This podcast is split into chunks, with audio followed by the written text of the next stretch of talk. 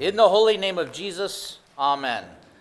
I have to honestly commend you as a congregation for having service today. I know it is Sunday, but it is also Christmas Day. Driving around town by various churches, everything was all about last night. But so many of our churches throughout our communities are closed today, as most of them are for most Christmas days.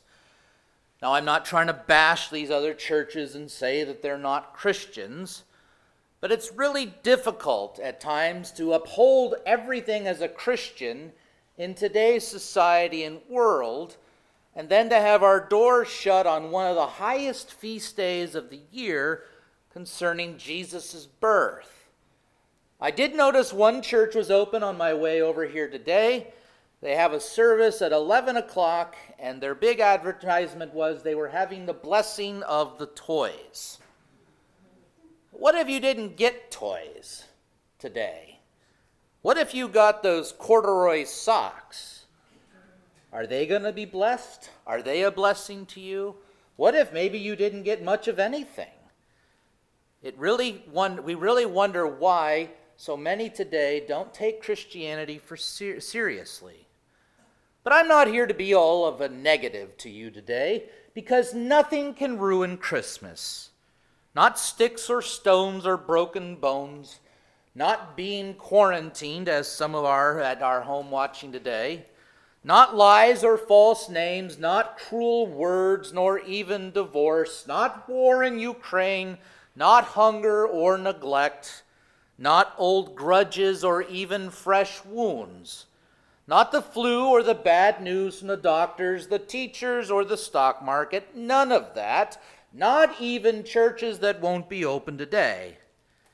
And if none of that, then certainly maybe not the dry turkey or the boring presents or the disgruntled children and the guests who have overstayed their visit. Nothing can ruin Christmas, not even death. For death has lost its sting, the grave is victory. Death has been put to rest in the manger of Jesus, and it dares not rear its fallen and dead head.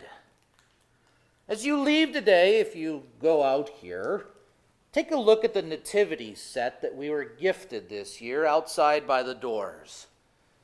And take a look closely at it. Maybe you have a nativity set similar at home. You ever wonder why there's an ox and a donkey on your nativity set? It's scriptural. It's very scriptural. Isaiah tells us that the ox and the donkey know their master's crib, but those whom he came for would not receive him. Christmas, Jesus' birth, was recognized by the kingdom of the animals and yet, as John said, he came for his own people and we would not receive him. Yet, it's the theme of the day Christmas cannot be ruined any more than God can be ruined, or the birth of Bethlehem undone for us. The Word became flesh. That is a fact. We have a Savior. And this world of ours, even though it is ruined by sin and death, is not our home. Today we celebrate God as man, God as a baby. He laid himself into the manger to make himself food for us, even though we don't deserve it. He is born in Bethlehem. Bethlehem means the house of bread because he is the bread of life that has come down from heaven and comes into your mouths this day that those who have cursed and lied about him would be defeated. He will not be stopped. He will do what he has done and continues to do despite our greedy sins.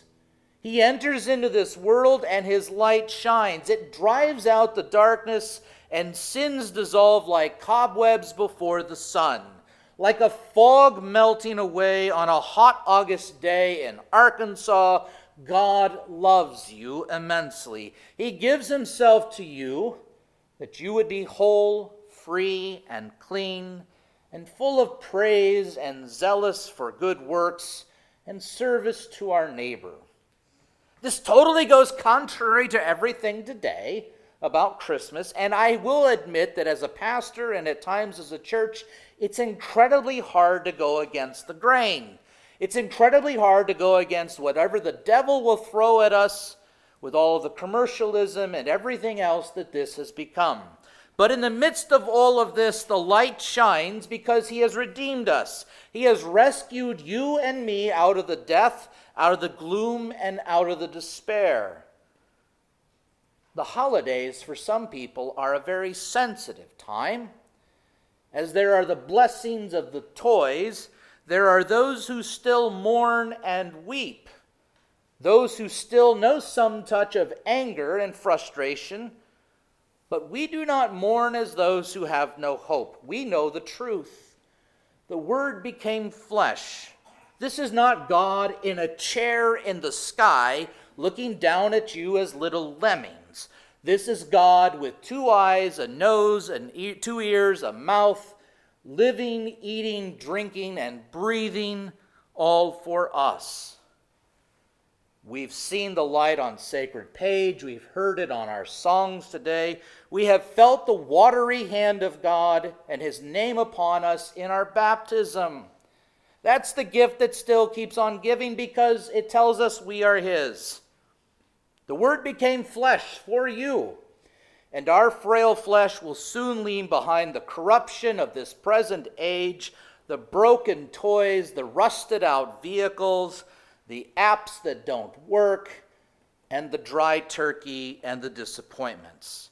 You will be like the angels in heaven, holy, alive, and good, because the Word became flesh and now our flesh will endure. Jesus, as man, laid in a manger. He laid also once in a borrowed tomb.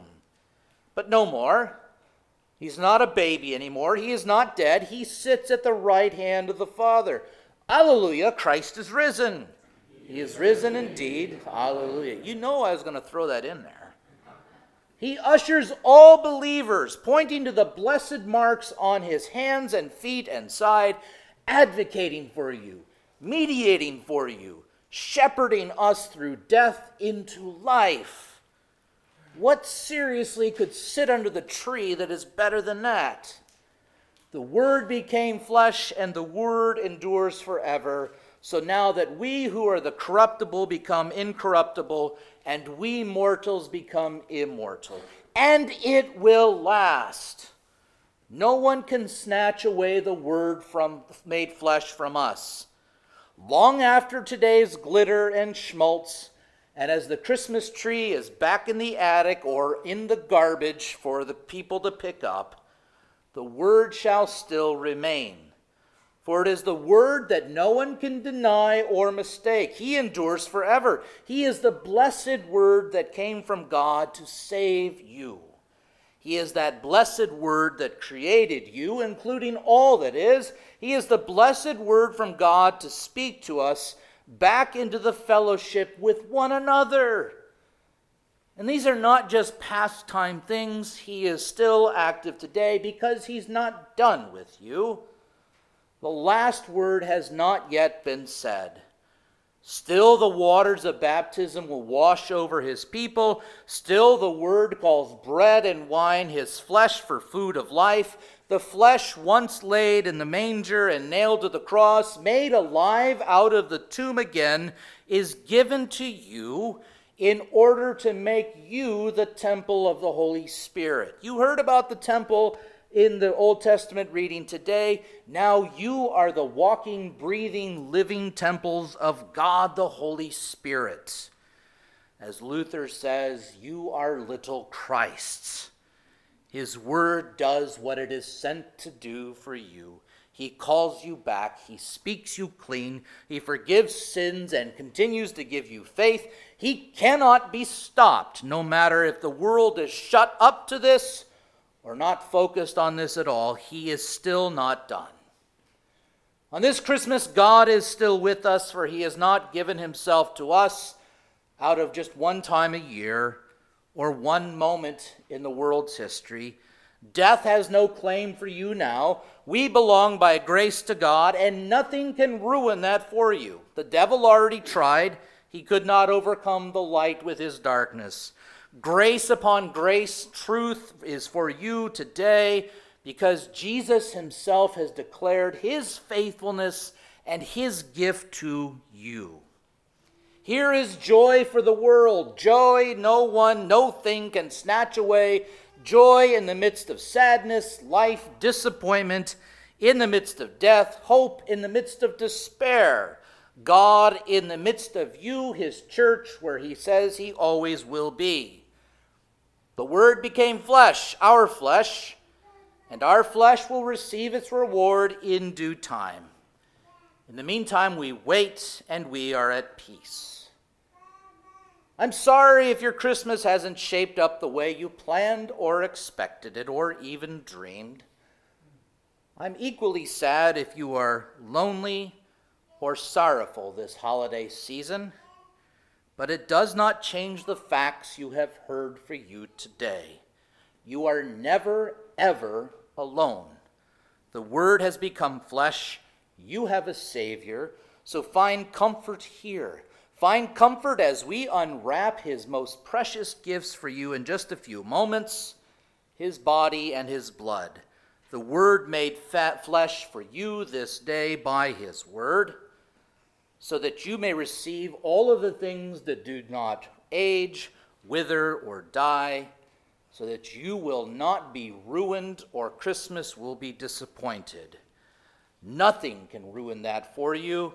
Therefore, nothing can ruin Christmas. The Word became flesh. Your gift today is a Savior. Merry Christmas.